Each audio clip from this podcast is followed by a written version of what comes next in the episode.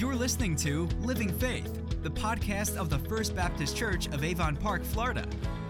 First Baptist Church is located at 100 North Lake Avenue in Avon Park, Florida. We meet Sunday morning at 9:30 a.m. for Sunday school and 10:45 a.m. for morning worship. Sunday evening services are at 6 p.m. On Wednesday, we meet at 6 p.m. for our weekly Bible study along with our immersive student and children's ministries. Find out more at www.fbcap.net or give us a call at 863 453 6681. You can email us at info at fbcap.net. We'd love to connect with you soon. This is part of our current Sunday evening sermon series. Continue our Sunday night study, conforming to the image of Christ. Uh, uh, every lesson that we do from uh, on Sunday nights is going to revolve around that idea. It fits perfectly with what we're doing uh, in our Sunday school hour, moving toward maturity is the, the title of our, our study there.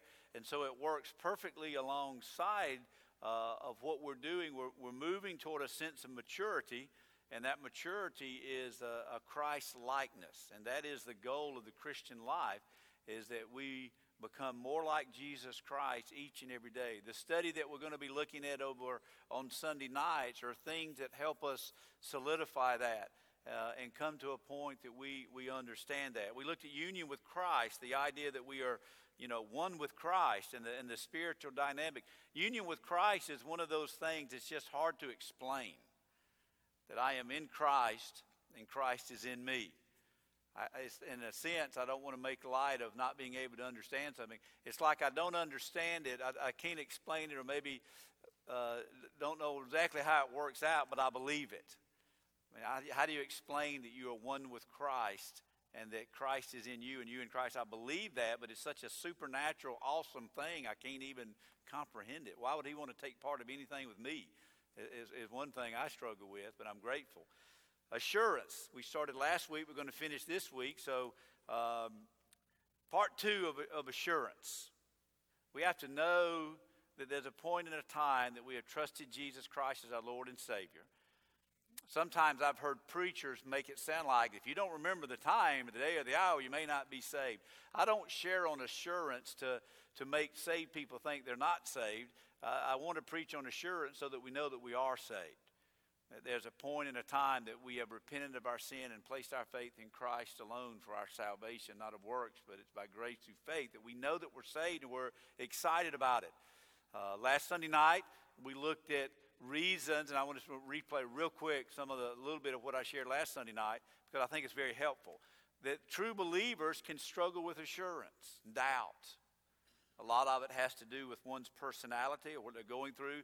We can doubt assurance uh, but we need to understand that we may, if we doubt, that's not necessarily unbelief. You can go through a struggle of doubt, but that doesn't mean that you're an unbeliever, you're, you're apostasy, you're a heretic. We can doubt.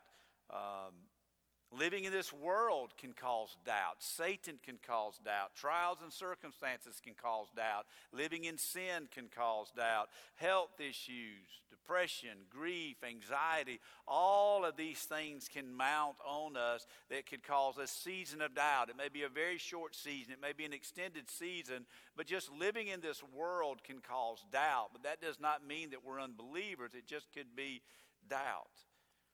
Spiritual uh, immaturity can cause doubt, just not growing. We're babes in Christ and we can't handle the things of the world because we've never grown spiritually. Uh, I hear that a lot as a pastor. We, we, we say things, but we don't live those things out and we struggle. Um, sin and how we deal with it. We're living in sin and we, we're not dealing with that sin. We're not repenting of that sin. We're not moving on from that sin and that can cause doubt. When we're tempted, living, living in a world of sin, we're tempted. We think, well, maybe I'm not saved. The devil wants to keep reminding me I'm not, I'm not saved because I keep uh, being tempted. Temptation is not lack of salvation. Temptation is just living in the world. Is what do we do with that temptation? And then we looked at also the idea that we compare our life to others and think that I may not be a believer. I must not be a believer because I can't live like they live. And so those are just natural things that can happen to us that could cause us to have a, a short season of just doubting do I really know Christ? So um, it is possible for a believer to have seasons of doubt. So as we move to our second session, and these uh, complete Sunday nights are, are made available just like our Sunday morning online. And so I encourage you, utilize everything that we have as a church as a means to encourage people. You'd be surprised the number of people that, that they may say something, and if I can remember preaching on it, I'll even tell them, go back and listen to this week. I preach on a, you know, be, somebody may say, well, I, I struggle with assurance. Well, you need to go to our church website and listen to the 1st of October and the 2nd of October on Sunday night. Our pastor walked through assurance. Uh, what a great tool that we have with our technology. So, part two, we go into this week. Two things I want us to consider. One, it is possible, if it is possible for a believer to have a, a season of doubt and lack of assurance, it is also possible for an unbeliever to have a false sense of assurance. Turn, if you will, to Matthew chapter 7. Matthew chapter 7. This is one of these verses that as we read, I hope we do read, be very eye opening. Matthew chapter 7, we're in, in the Sermon on the Mount, and as they're going through, uh, Jesus is walking through the Sermon on the Mount in 5, 6, and 7. Here in verse 7, there's a little, little section I call the, the section of twos. In Matthew chapter 7, verses 12 and 14, there, there are two ways. Jesus talks about the narrow gate and the wide gate. There, beginning in verse 15 uh, through 20, uh, Jesus is talking about two fruits, talking about false prophets. You'll, it's where we get the idea we recognize people by their fruits. And then here in verse 21 and 23, I just simply wrote in my margin, uh, whenever, a long time ago, two people, two lives, two professions. So, all right, here, set the, get, let's get the picture. Get the picture. Jesus is standing in a sense of, of judgment. It, it say that it's the end of the, we're standing before the Lord. We're not on this side of heaven. We, whether the, the church has been the end of times or whether we die, whatever, we're standing before the Lord, Jesus Christ Himself. And here are his words Not everyone who says to me, Lord, Lord, will enter the kingdom of heaven. So get the picture. You know, we've thought about this. You know, we're, we're, Jesus is standing at the gates of heaven. And individually, we're going to stand before him in a sense. We, we give an account for our life, whether we're in the Lamb's Book of Life or not. And we'll stand before the Lord individually. And there's going to be a group of people that Jesus is going to look at and say, Not everyone who says to me, what does it say? What are those two words? Lord, Lord. They're not going to stand before Jesus and go, Now, who are you? they're, going to, they're going to stand before Christ and say, Oh, Jesus, yes, Lord, Lord. Not everyone who says to me will enter the kingdom of heaven, but the one who does the will of my Father who is in heaven. On that day, many will say to me, now we back up a little bit. Remember, I shared in verses 12 and 13 and 14. Broad is the way that leads to destruction, and many go by it. Many enter into it. Many, they're going to, many people are going to take the easy path and enter into a religious door that leads to destruction. Jesus said, Many will say to me in that day, Lord, did we not prophesy in your name and cast out demons in your name and do mighty works in your name? These words ought to be underlined and circled. And then I will declare to them, I never knew you. Depart from me, you workers of lawlessness. Not everyone that calls on him as Lord, Lord will enter the kingdom of heaven. I never knew. That word knew. Uh, someone mentioned to me that uh, Coach Richt at the University of Miami has a goatee now. Anybody see that at Florida State? He's got a little goatee going on. He's trying to copy me. He was the Georgia coach, and now he's at, at, at the University of Miami, and we're friends. Did y'all know that? I've talked to him on the phone. I've been to a, uh, a, a social party with him. You want to be at a crazy party? Be at a party with Coach Richt and the pastor. Neither one of us drink. We had nacho. We were. I was rubbing elbows with Coach Richt in a house, hanging out. We've talked on the phone. He doesn't know me from Adam's house cat. But do you think I tell people that? Y'all, when y'all talk to me, it's like, oh, me and Coach Richt, we know each other. You could go up to Coach Richt right now and say, Yeah, I was talking to Jon Beck the other day, and he talked about how close y'all were. He goes, I don't know him. You see where I'm getting at? I know him, but he doesn't know me. I think that word know is this idea of a, a, superficial knowledge of something, but there's not that intimate relationship that we're talking about that we truly know someone.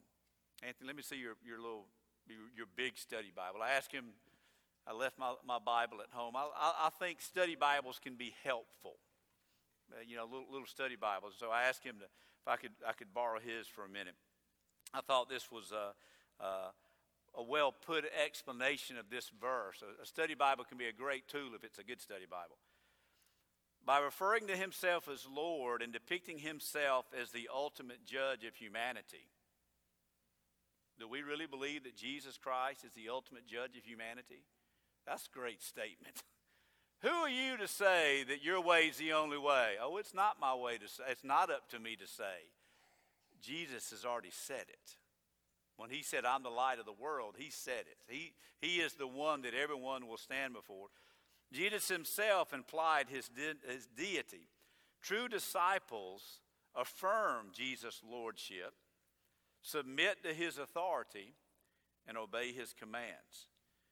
Jesus insisted uh, that a person is confirmed as a true disciple not by prophecy, not by exorcism or working miracles, but living a transformed life made possible to God.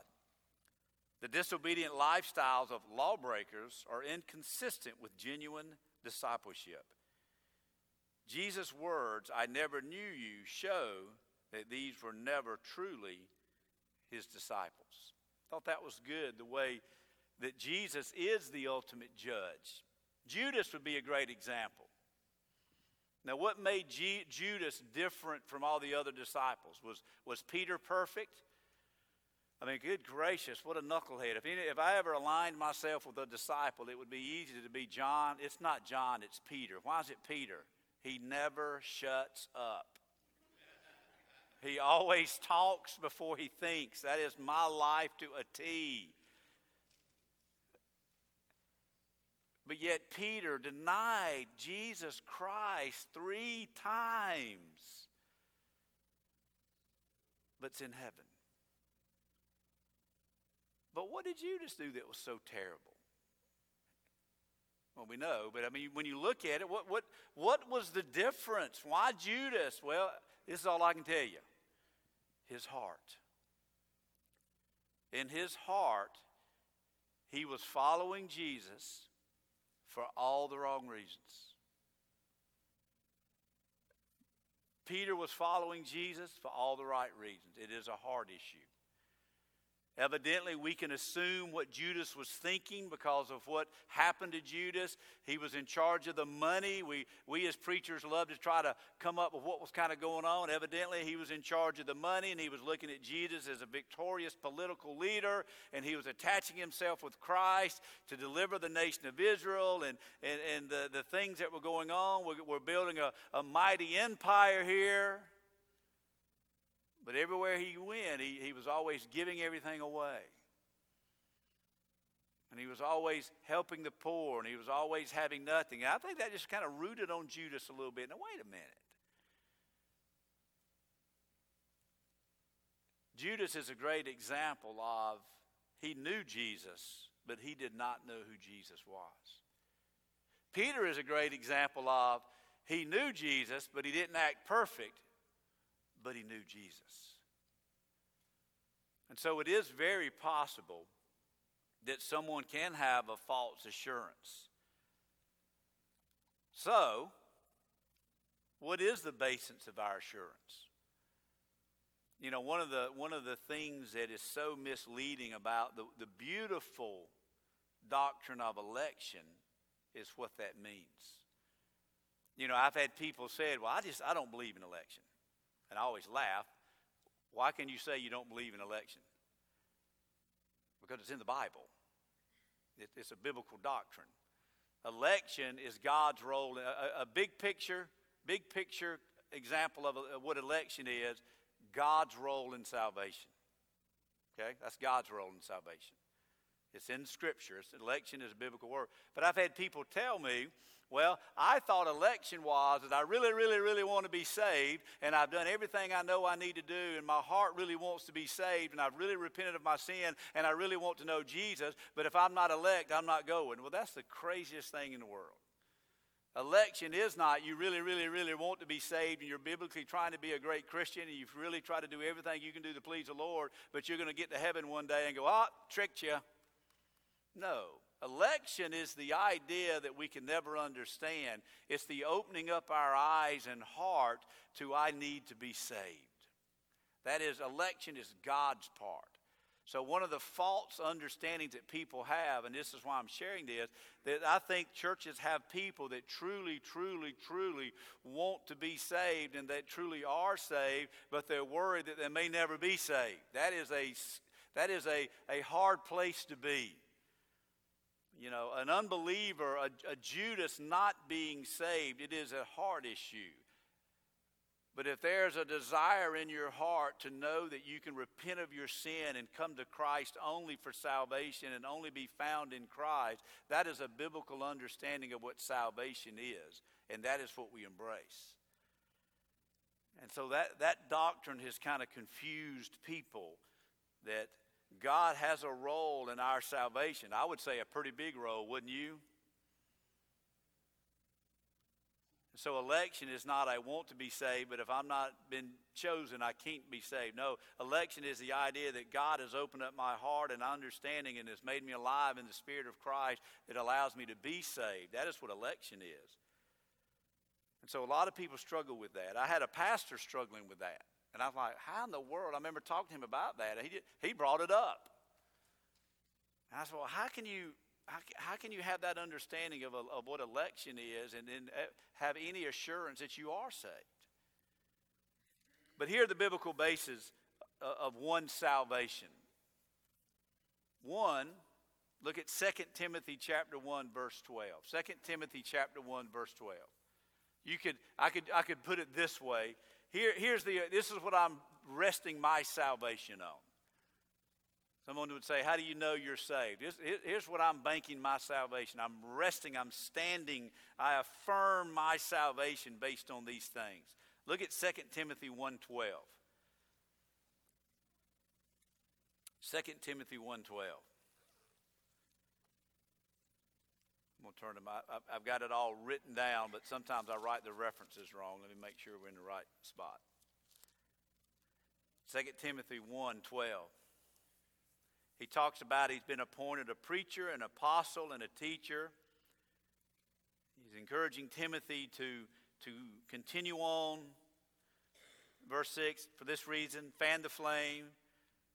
Verse 11 This is why I was appointed a preacher, an apostle, and a teacher, which is why I suffer as I do. Why, why would he include it? This is why I suffer as I do. The last writings of Paul. Why would he, why would he say that? Did Paul pastor the mega church with a global ministry with 10,000 Twitter followers? Did he have four or five mansions and summer homes and drive a Cadillac because he was a minister of the gospel of Jesus Christ? No. He's always seemed to be suffering. He's a great picture of, of success in ministry. You're always suffering something when you proclaim the gospel right. I always get nervous when too many people tell me, how much they love the word. So every now and then, if people don't get mad at me, I think, well, I'm not preaching hard enough. Because everywhere the gospel has truly been proclaimed, people have been persecuted over it. Look at the martyrs. Look at the, the, the book of, you ever read the book, what is that called? So and so Book of Martyrs. These people died because they proclaimed the gospel. The Reformation because they preached the gospel. Paul says, This is why I suffer the way I do. This is why I suffer, but I'm not ashamed. He's writing a young, he's writing a young pastor in jail awaiting his death. And he's writing to Timothy, This is why I suffer. This is why I'm awaiting on my death. This is why I suffer. I'm not ashamed, for I know whom I have believed. And I am convinced, ooh, I love this. I am convinced that he is able to guard until that day what has been entrusted to me. Somebody say, How do you know you're saved? Because of my understanding of who God is. It's that simple. My assurance is based in the gospel, a biblical understanding of the gospel. And it's based on I have an understanding of who God is. I know He is able. That's a great word right there. He is able. Uh, what's the name? Isn't that the name of the song? My new favorite song. He is able. Uh, I always tell Joy that's my new favorite song. We hadn't sang that in a while, have we? We need to sing that. New favorite song. Pastor, pastoral privilege. You can say, let's sing that song. He is able. He's standing in, he's standing in, he's, you know, it, golly, wouldn't it be great, you know, if he had a therapist around? The therapist would have come into the prison. What have you done wrong? Just believe in yourself and have a great day today. Because great things happen to those who believe, great things will happen. I keep telling myself that. It doesn't work out that way. Paul says, No, great things have already happened because he is able to keep me, and I am his. My assurance is based on an understanding of who God is. He is able. One of the, the, the, things that we miss about a big understanding of God, the first thing we learn about God is Genesis 1 1. What does Genesis 1 1 say? Annabelle, you know what Genesis 1 1 says? You don't remember? Your mom was, yeah, I thought you would say it. In the beginning, what? God did what? What a great, have you ever thought about why it starts that way? This is what God is saying. It's going to be all right. I created all y'all. It's going to be okay because I'm, I'm over everything. It's going to be okay. Everything's all right because all this is mine. Yes, there are going to be people go to hell. But for those that are His, we're His. 2 Corinthians 5, we're a new what? Creation. He, he is the God of creation. What is my assurance based on? My understanding of God. Secondly, it's based on the promises of His Word. I don't think we use that word. I get into seasons where I love words, little phrases. Here lately, I've been really encouraged by don't forget the promises of God. I, I shared in one setting, I don't know, it may have been with y'all, may have been Wednesday night. If you come Wednesday night, Sunday morning, Sunday night, you do hear a lot of things in threes, don't you? Because sometimes I say something on Wednesday night, oh, that's good, I'll share that on Sunday morning. Oh, that's good, I'll share that on Sunday night. So for about two weeks, you hear the same little thing. The Bible Promise Book, remember those? I've got one. My grandmother gave it to me. I'll run in a burning building and get that out of my house, by the way. 1992, I'd just been called to preach, Bible Promise Book. And it, all it is, it's the promises of God. The pro- I mean, you know, oh, the, you know, we sometimes we want to make fun of that little thing. Oh, but it's just, yeah, it's the promises of God. And every promise, does God always keep his promises? Every time. Here's some of his promises. Acts, and I, I will make all this available in uh, online. If you're not online, I'm not that I think I'm a global pastor, but it's just easier. And they said, Acts 16 31, believe the promises of God, Acts 16 31. Believe in the Lord Jesus Christ and you will be saved. That's a great promise. Believe on the Lord Jesus Christ and you'll be saved. How difficult is that to understand? If you understand what the gospel is, you understand what believe is, you understand these things. If we believe, and, and uh, I take these words to heart, if that is the case, then I want to be very clear with the gospel. I want to be very clear what it means to be a, a, a, follower of Christ. I want to be very clear with presenting the gospel in a way that if someone believes, they can be saved. Don't want to leave anything out and get it right. Just get the gospel right. Preach it in such a way that if you believe, you will be saved. Another great promise, John 3 16 through 18. For God so loved the world, he gave his only begotten Son. And we know that that does not mean that everybody, everybody in the world is going to be saved. You know, we, we can't take that verse out of context, read into something we want. All of Scripture fits together. Yes, that is what that says, but we also understand that it's only by faith through Christ, it's by repentance and faith that we are saved. So we know world does not mean just because Jesus died on the cross, all of humanity is saved. But God did love his creation. Jesus even wept over the fallenness of man, but at the same time, in Matthew 7, people are going to hell. He said, I never knew you. He weeps over them, but at the same time, he says, I never knew you. Depart from me, you workers of lawlessness. But it's a great promise. For God so loved the world that he gave his only Son, that whoever believes, a biblical understanding of belief, what it means to believe the gospel, whoever believes in him should not perish, but have eternal life. For God did not send his Son into the world to condemn the world, but that the world may be ordered, may be saved through him. Whoever believes in him is not condemned, but whoever does not believe in him is what? Condemned already. We're already condemned. Acts 2 21, and it shall come to pass that everyone who calls on the name of the Lord shall be saved. Well, Acts 2.21 says, everyone who calls on the name of the Lord shall be saved. But we also understand from the verse I read earlier, in Matthew 7, there's, a, there's, a, there's an understanding of what that means, call on the name of the Lord to be saved.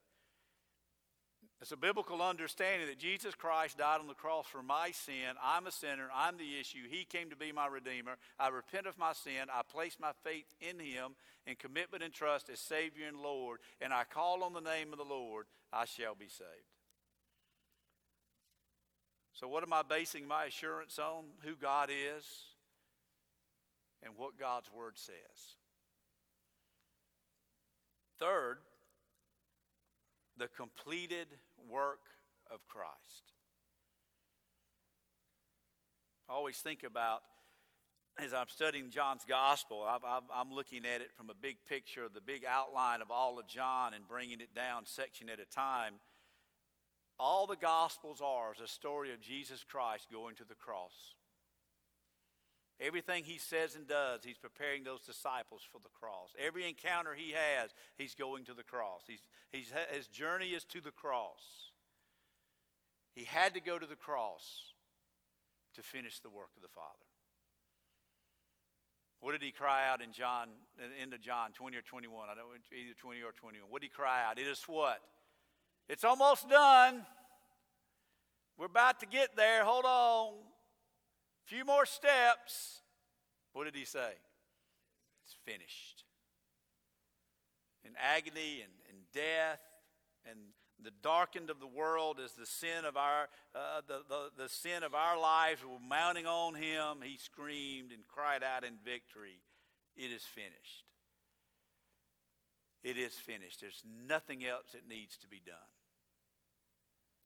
John, uh, Luke 19:10, the completed work of Christ. Luke 19:10, for the Son of Man came to seek and to save that which was lost. That's what he came to do, and he finished it. John 10:10, 10, 10, we'll get to that in a few weeks. The, the thief comes, well, a few months. John 10:10, 10, a few years. The thief only comes to steal, to kill, and destroy. Who's the devil? That's all he comes to do. That's his goal. I come that you may have life and have it more abundantly. He finished that. That's finished. Didn't say anything about no more pain and sorrow or heartache, but we can have life abundantly. Romans 5 17, for it is because of one man's trespass, death reigned through that one man who, who are they referring to? That's Adam and Eve, the sin of humanity. Much more will those who receive the abundant grace and the free gift of righteousness reign in life through the one man, Jesus Christ. Romans 5:17. That one man Adam, the sin of Adam that's been passed on. If, if one man's sin affected everyone, what a great picture. Then all who receive the abundance of grace and the free gift of righteousness reign in life through the one man, Jesus Christ. It's finished. Remember that little story I was telling you about looking in the box and the guy was telling me I wasn't saved? I don't know if I really alluded to what I was trying to say. He was questioning my salvation because I didn't belong to his tribe. I was a Southern Baptist preacher, and in some circles, if you're not an independent, fundamental, King James only, women wear a dress, men wear a suit and tie. You ever been around one of those people? You're grinning. You know what them folks are like. They a handful. But if you weren't part of their tribe, you weren't saved. And so when I said I was a Southern Baptist pastor, you know, I know you're not going to heaven. I, you know, every now and then you're pastor. I know you think I'm borderline perfect. Every now and then I can get in the flesh a little bit. I got in the flesh a little bit. My jaw muscles got to kind of tensing up a little bit. That's when Sharon took the kids to the car. I know I'm saved because of the finished work of Jesus Christ. I know that I'm a believer of Jesus Christ because of what I believed in and what Christ did on that cross. That's what I basically told him. I know I'm saved because of what Christ has done for me. Donald Whitney is a, one of my favorite authors, and some of this stuff, uh, as I put this together, I'm just reading and studying and doing a lot of a lot of it's me, a lot of it's others, a lot of it's just a combination of things. But I did get this from this book by Donald Whitney. The fourth reason that we rest our assurance, or the fourth uh, basis of our assurance, my understanding of God, the promises of God, the completed work of Christ. And I just simply titled it this way How We Live our attitude and actions. Now, I, I, I, thought of the attitude and actions because it takes both. I can do what I need to do right, but my attitude can be wrong. And it's almost like it doesn't count. Did I not prophesy in your name and cast out demons in your name? Didn't I do all these things? Look at all my actions. But what did Jesus say? I never what? I never knew you. And so you can you can have actions. There's going to be, I think there's going to be a lot of people worldwide that are on a church roll that'll be in hell one day. They did something out here, but they never did anything in here. You know, somebody said, well, how do you know you're not one of those? Because I know what I've done here. I've, I've, already, I came to terms with that. I know I'm a believer of Jesus Christ because of what I've done in here. Donald Whitney, in his book, talking about assurance, talks about uh, how we can know how we live. Write this down the test of life in 1 John. You remember that read First John, and, and, these things that we talk about is all in. For, one of my favorite sermon series is preaching through First John, the test of life. How do we know we're saved? A great book of the Bible, and I, I want to tell you a great thing. What I've, I've learned, and it took me several years to figure this out. I love to put books in people's hands, but you know the greatest book I love to put in people's hands is the Bible. And I'm going to tell you a great way to use the Bible, and what I meant by what I meant by picking on the Bible promise book books. I get frustrated sometimes with just the books that have just snippets of Scripture. And we've become people that just have snippets of Scripture and we've never read the book. I love telling somebody, hey, you're struggling with assurance, you're struggling, go home and read First John every day for a week and let's talk. And you'd be amazed the number of people that I've never read a book in its entirety repeatedly for a week. I've never read the book of Ephesians. I've never. Somebody asked me, "What do you do in pastoral counseling?" The one, first thing I do with counseling that turns into more than just one visit is we read the book of Ephesians together every week. I've never met anybody that hadn't read Ephesians about twice. A, you know, you read Ephesians every week for about six or seven weeks, and you understand, man, I don't have problems after all. I've never read the book. People say, I've never read First John from start to finish. Try it. The test of life in First John. I, I, encourage people to do that often. Here's Whitney. This is what he says. You want to you wanna know what the basis of your assurance should be on? Number one, do you share the intimacies of the Christian life with other believers? Oh, wait a minute. I thought I could just walk an aisle, check a box, be baptized, get on the church road, go to school, go, go to church as a young person, never go back. The test of, of our assurance is based on, if some, here's the way to look at it. I always like to use a, a little personal examples. I'm getting my years mixed up. How long has Brantley been married? Whatever, whatever it was. October, let's say October the 1st. I don't even know if I like girls anymore. I'm going to be celibate and be pure for Paul, like Paul. I'm never going to marry. I'm never going to. I'm never going to be with a woman. I'm just going to be single and travel the world and be a missionary for the Lord. Next week, he met Katie. We're going to get married and have 48,000 children and we're going to raise a family and we're going to, oh, I'm like, no, well, last week now, what happened? He met the right person.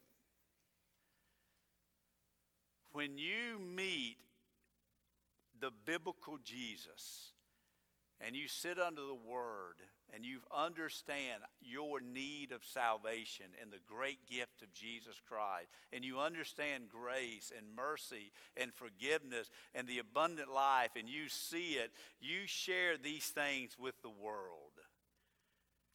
This is not something you just cherish on your own and hang out alone. You, you share these intimacies with other believers. I like these type of lists. You notice I put it in the bulletin as well. What a great thing to just hand to somebody to consider. Sit down with a family member that you think may not be living out the Christian life and just ask them these things. Do you have a deep awareness of your sin against the Word and love of God. You know, I think as a growing believer, and one of our topics will be sin and the effects of sin. I think as we grow and mature in our faith, we ought to have a deeper and greater awareness of what sin is. Sometimes as believers, we go through this little spell that we get saved and we're on fire for the Lord, and then we become that chameleon and we just blend in with society. It's a greater awareness of sin. Do you live in conscience obedience? Now, these are Donald Whitney's words. Do you live in conscience obedience to the Word of God? And not in a, you know, I've had people say, well, I read the Bible every day. I read the Bible every day. Yes, we need to read the Bible every day, but we need to read the Bible every day for the right reasons. We need to be very careful. Anything we do, we do because of what we want to do. Our attitude has to be right. We can read the Bible every day and just be reading it like the newspaper. But do we read the Bible in a way that we are having an encounter with God and know that the Word of God is going to be taken by the Spirit of God to teach us more about who God is and who we are? It's a, it's a love for the Word and understanding it, and we're excited to dive into. This is my, I don't know what year I started preaching out of this Bible. I've got a couple, 10 years. I'm going on 10 years. I've had it rebound already. And uh, my first Back when I was a young preacher, I made the mistake of writing notes in pen. And then when I went back and did a Bible study in that section, I had those notes in pen. Now I write everything in pencil. And so that if I'm going through and I want to have a word reminder or something, I can write that word and uh, uh, uh erase things. But it is amazing. Uh, I'm trying to think of books of the Bible I've preached through. I know I've preached through Acts on like two and a half occasions. That make sense?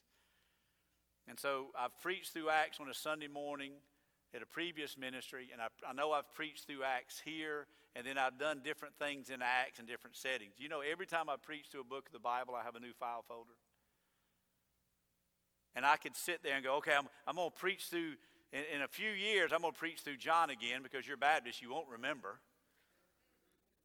And so I'll hope that nobody goes back and listens to the same sermons. I'm just going to pull out that file folder and just preach that same thing. What a shame. Every time I study the Word and teach the Word, I've got a new little file folder. The truth doesn't change, but God ministering to me through the Word seems to change. Do I love the Word and I read it in that way? Sometimes I think we read the Bible and say, well, been there, done that. No, we, do, we, do we love the Word and what it does to us? Number four, do you despise the world and its ways? Do we hate evil? Number five, that was number four. Number five, do you long for the return of Christ and to make and to be made like him? I, I wrote, I circled that. I don't know if I that that's something that I do. I need to work on that.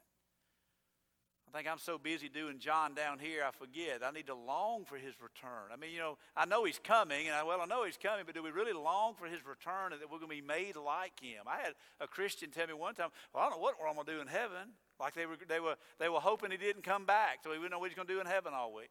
Is that my wife sitting listening to preaching the whole time? No, we're going to sing in heaven. I won't have a job. Joy will be the one doing all the talking. But I've had people tell me that, what are we going to do in heaven? Like it's going to be boring or something. I think I need to, in my spiritual, in my little heart, something I need to work on is longing for the Lord to come back. Not to get me out, and this is what we're good at get us out of this miserable place. Come quickly. No, this isn't a miserable place. This is a great place to do ministry. Amen? Man, what a great opportunity to live out the gospel of Jesus Christ. This is His creation and His, His world. And yes, it is an evil place, but we have the light of the gospel. What an, what an exciting time to live in America. Boy, this is exciting. We don't have to wonder what we ought to be doing, right? You get what I'm saying?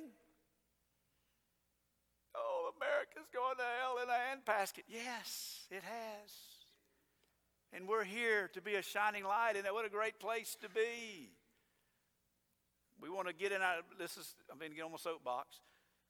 We want to build a bunker mentality. Just build the bunker, lock the doors. The world's not alive. Oh my goodness, we got to crowd into our little bunker because the church is being threatened. Yeah, tell that to the reformers. Tell that to Peter.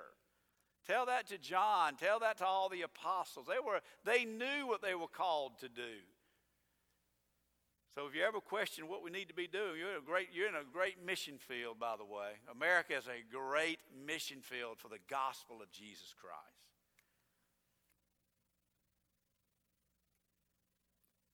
Do you habitually do what is right and sin less?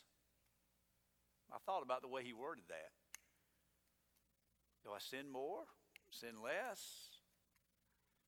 I came up with this in my own little mind several, several years ago. I know I'm not going to be perfect, but we need to be blameless. Blameless is saying, I am doing the best I can. I'm really trying. I'm really, you know, because some people say, well, I'm not perfect. Well, okay, you're not perfect, but are you stupid? You keep doing the same thing over again.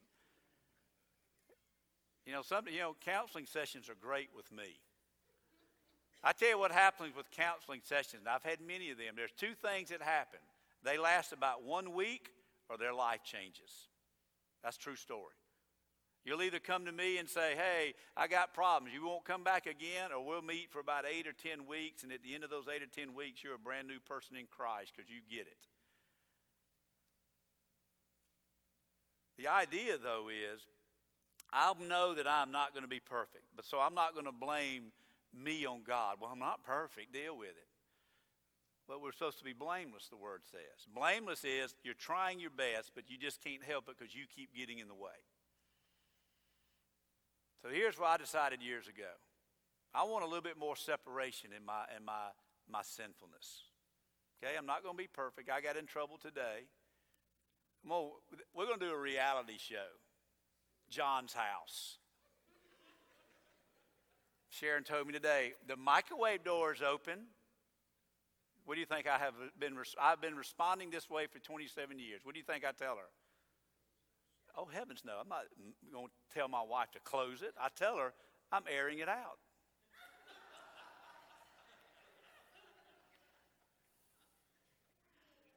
got to air it out. There's all kind of microwave fumes in that thing. You got to let it air out. You open up cabinets because it, you need to air out the cabinets. It needs airflow in cabinets. That's common sense, see? You don't know what you're going to learn on Sunday nights. Sharon just says, Dear Lord Jesus, can we just, I mean, is he stupid? Just, just shut the, honey, just shut it. Just shut the mic. Okay.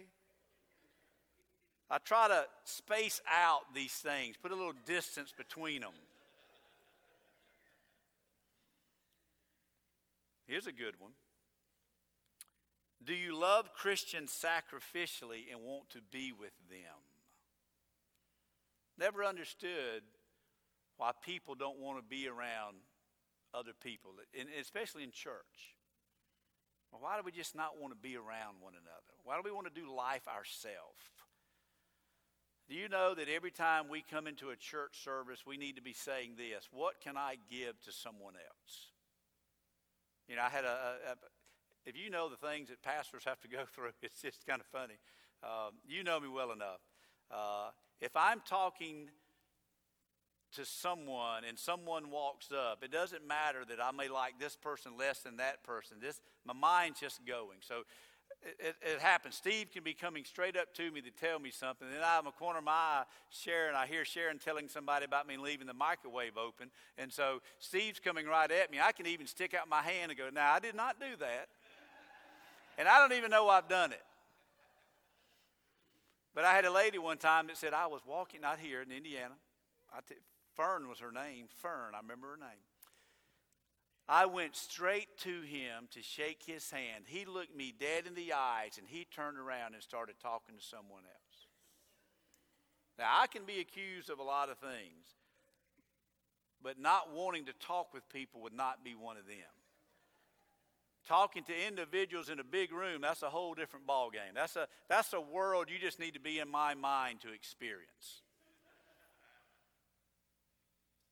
But this is what I told Fern at a loving pastor. Instead of coming to church wanting to receive, start coming to church to give. I mean, that would be like me walking around on the, and I'm not, I mean, this is just the pastor's life. That would be like me, I'm going to come in here Sunday morning and I'm not going to say anything to anybody. I'm just going to walk around and say who will say something to me. And I'm going to just walk around and I'm going to say, well, I walked right down your row and you didn't say anything to me. But we don't. We, so could you imagine how great, I'm not saying we're not, but could you imagine what would happen instead of saying, you know, I, I honestly say I've, I've never done this and I would never make light of it. But I've never gotten up on a Sunday morning and go, I just do not want to go there. I've never said, I do not want to go in today. But I think a lot of people, eh, you know, because you, you, you look different scenario than I am. I kind of do need to be here. It's real weird if I don't show up last minute. But could you imagine what would happen if everybody said, honey, we cannot miss. Why? Because someone's going to miss what I give them that day. I've got something to give as I go in fellowship with the believers.